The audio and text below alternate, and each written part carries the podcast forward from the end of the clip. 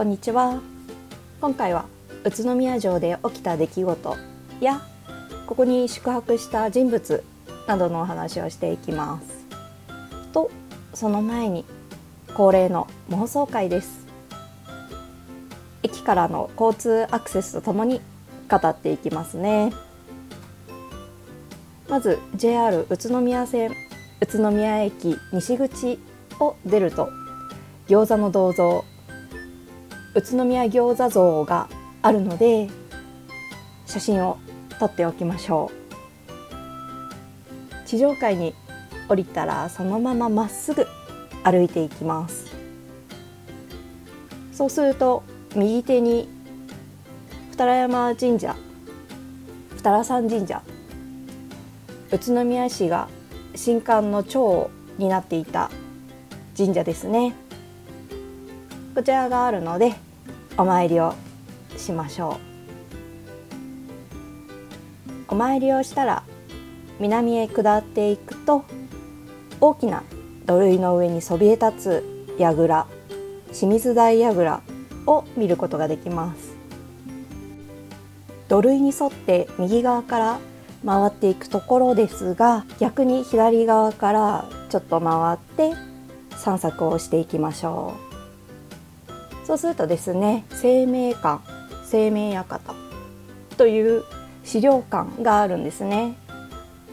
こちらにですねあのいろんなこの宇都宮城の資料等があったりあと VR 視聴なんかも私が行った時はできました。なんか空を飛んでいるような気分になってちょっと気持ち悪くなったんですけれどもよかったら体験してみてください。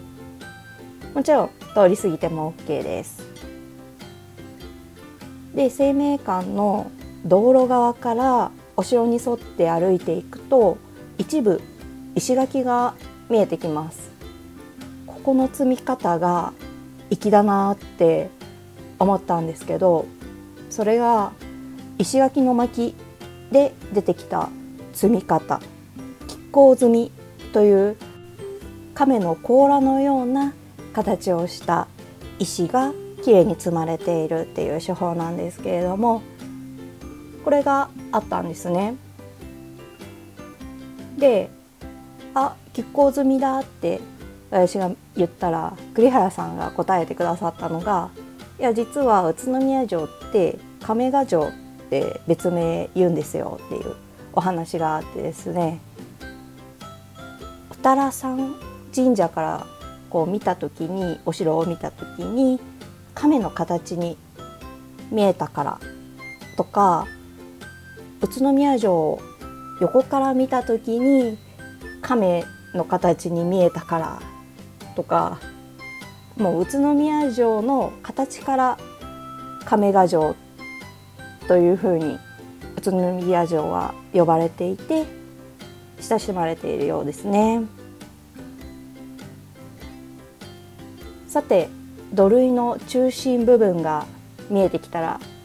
トンネルをすぐくぐるのではなく一旦想像しましょう。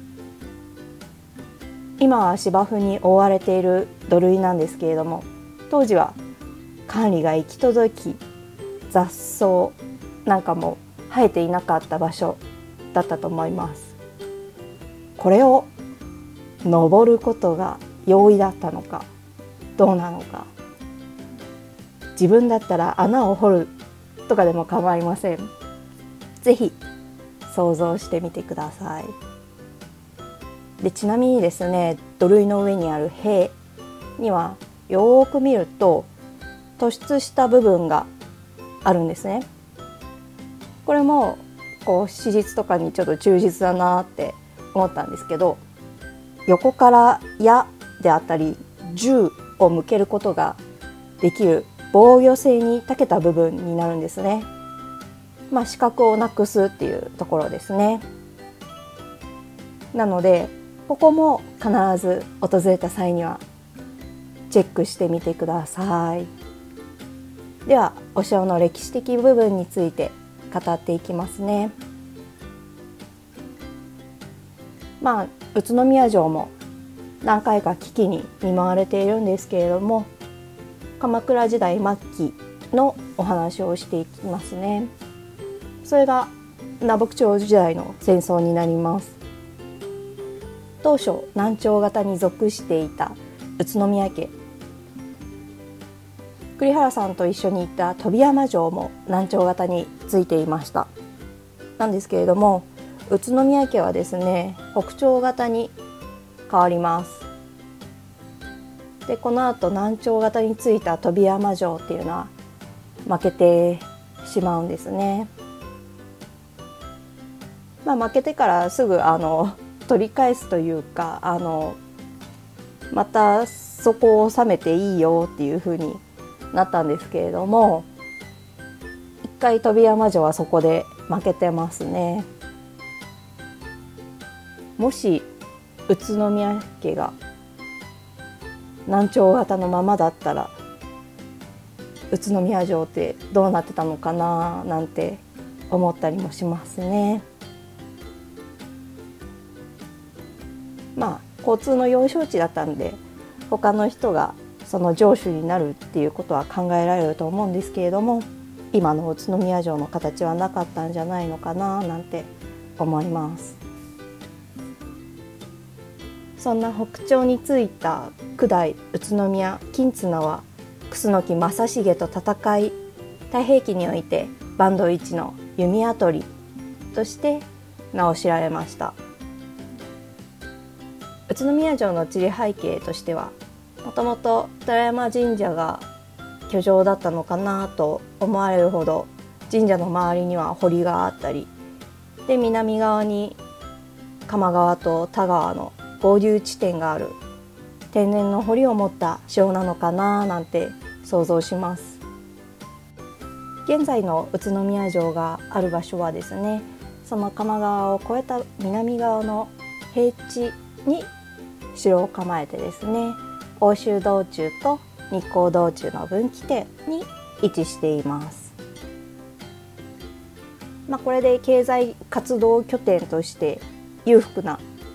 場所だったとも言えますね。歴代城主にもいた蒲生家というのは町づくりに長けた人でもありますね。近江商人のために日の町を作り散らばった今夜を集めて今夜町っていうところも作ったそうです今夜っていうのはですね布を愛で染める業者のことになります江戸時代には徳川家康公のために日光に家康廟が建設され将軍が日光へ参拝するために宇都宮城に宿泊するということでその城主の地位の重要性が高まっていきます。このように重要拠点でもあり交通の要衝だった宇都宮は宇都宮の「う」に太陽の陽で「うよ」と呼んだりもします。これは古代中国の陰陽学の影響を受けた呼び方なんですね。人間がこう陽気を尊ぶことから人の集まるところ賑やかなところっていうのは中心の都市の意味を込めて「陽」をつけているようで中国では洛陽とか関陽なんていう場所もありますよね。でこの呼び方っていうのは江戸時代から始まったみたいですね。じゃあこの宇都宮城に訪れた有名な人物って分かりますか？まあでも歴史的に有名かもしれないですね豊臣秀吉ですね小田原の北条攻めの後10日間宇都宮城に宿泊したと言われています。ここでなかなか大阪に訪れなかった徳川家康や伊達政宗を裁きます。これが世に言う宇都宮仕置きですね。ちなみになぜ宇都宮だったのかというと源頼朝が関係しているようです源頼朝は東北地方平定の際に訪れたっていうところで、まあ、頼朝の業績を秀吉がとても意識していたからと言われています。でこの時の功績などから城主22代国綱は橋場姓を賜ったそうです。しかしながら1957年秀吉により領地没収され城主が変わっていきます。他にも訪れた人物っていうのが関ヶ原の直前上杉景勝を討伐するために徳川家康が小山に息子の秀忠が宇都宮城にいた時に石田三成が挙兵しここからですね関ヶ原の合戦に向かっていきます。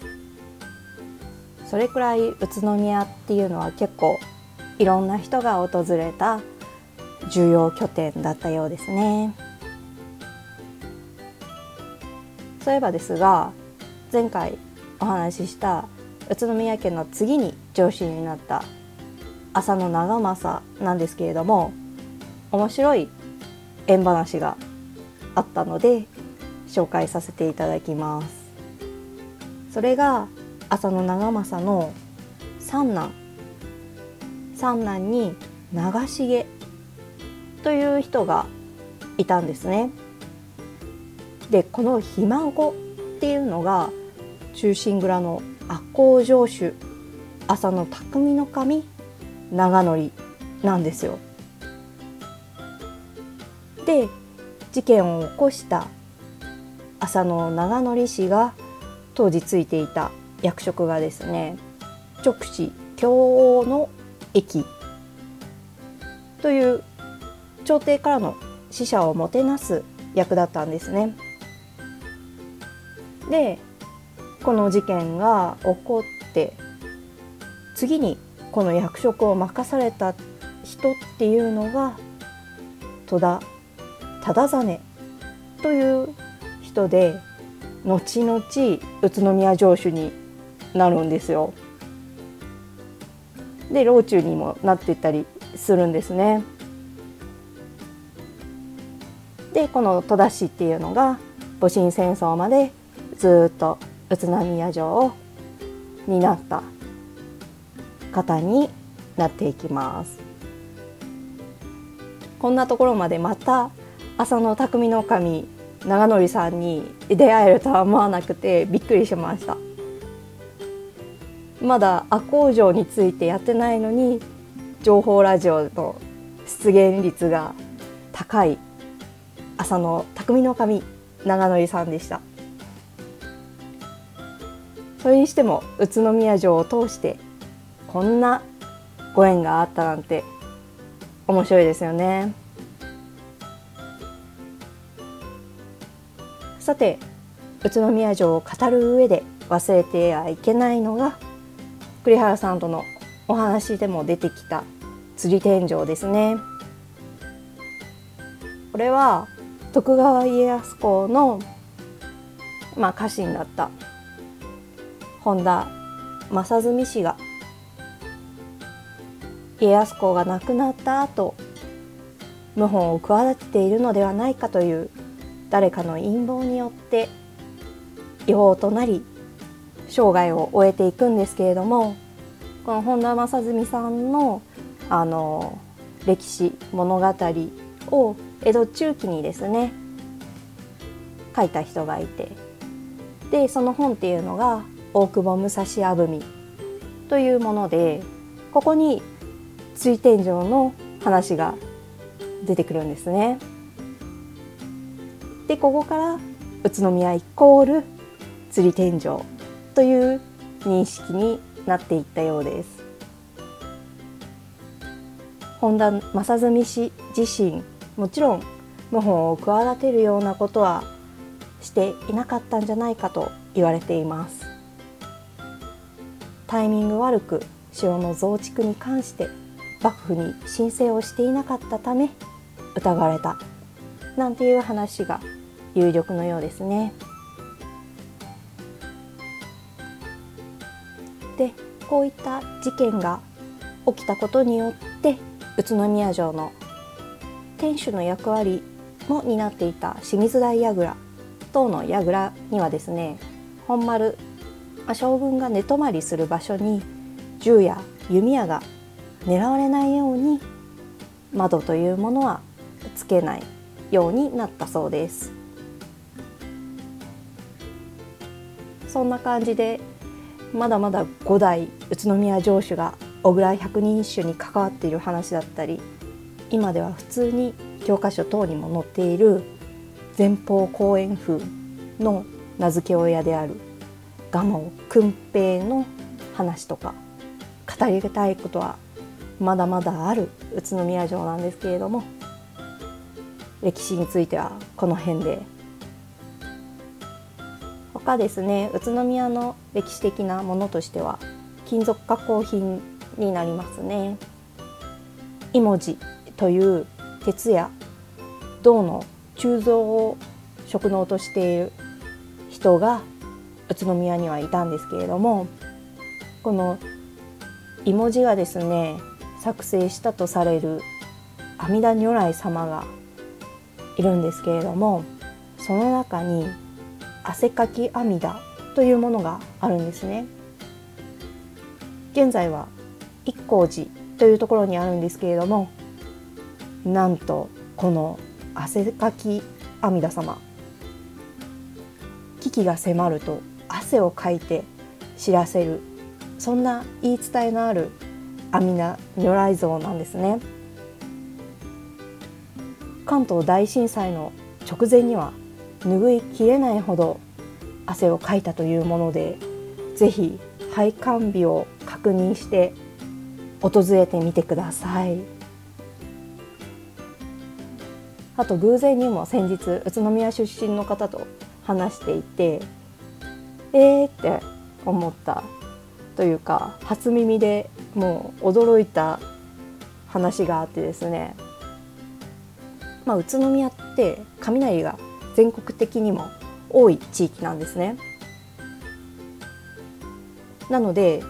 住民は雷に備えて雷対策のされたコンセントを使用しているんですけれども、まあ、雷がその多いっていう理由についてっていうのは地形にあるんですね。北部に 2,000m 級の山岳があって南東方向に山の斜面が開いているんですけれどもこう日中の日差しを強く受けてですねで夏になるとこう南寄りの風が吹きやすいっていうところからこう強い上昇気流が起こって雷が発生するそうなんですね。でその雷が多い年っていうのはいちごが美味しいらしいんですよ。それを大学生が研究されたとか研究されてないとかっていう話を聞きましたこの雷が多いことによっていちごが甘くなるその因果関係っていうのがめちゃくちゃ知りたいので教えてほしいです。栃木といえばいちごですよね。私もいちごは大好きでとちおとめはもちろん最近出た品種のスカイベリーなんかもとっても美味しいので是非栃木にいらした際にはまあ時期にもよるんですけれどもいちご狩りをおすすめします今回は回数が少なかったんで話が長くなっちゃったんですけれどもこんな宇都宮城ぜひ訪れてみてください。ありがとうございました。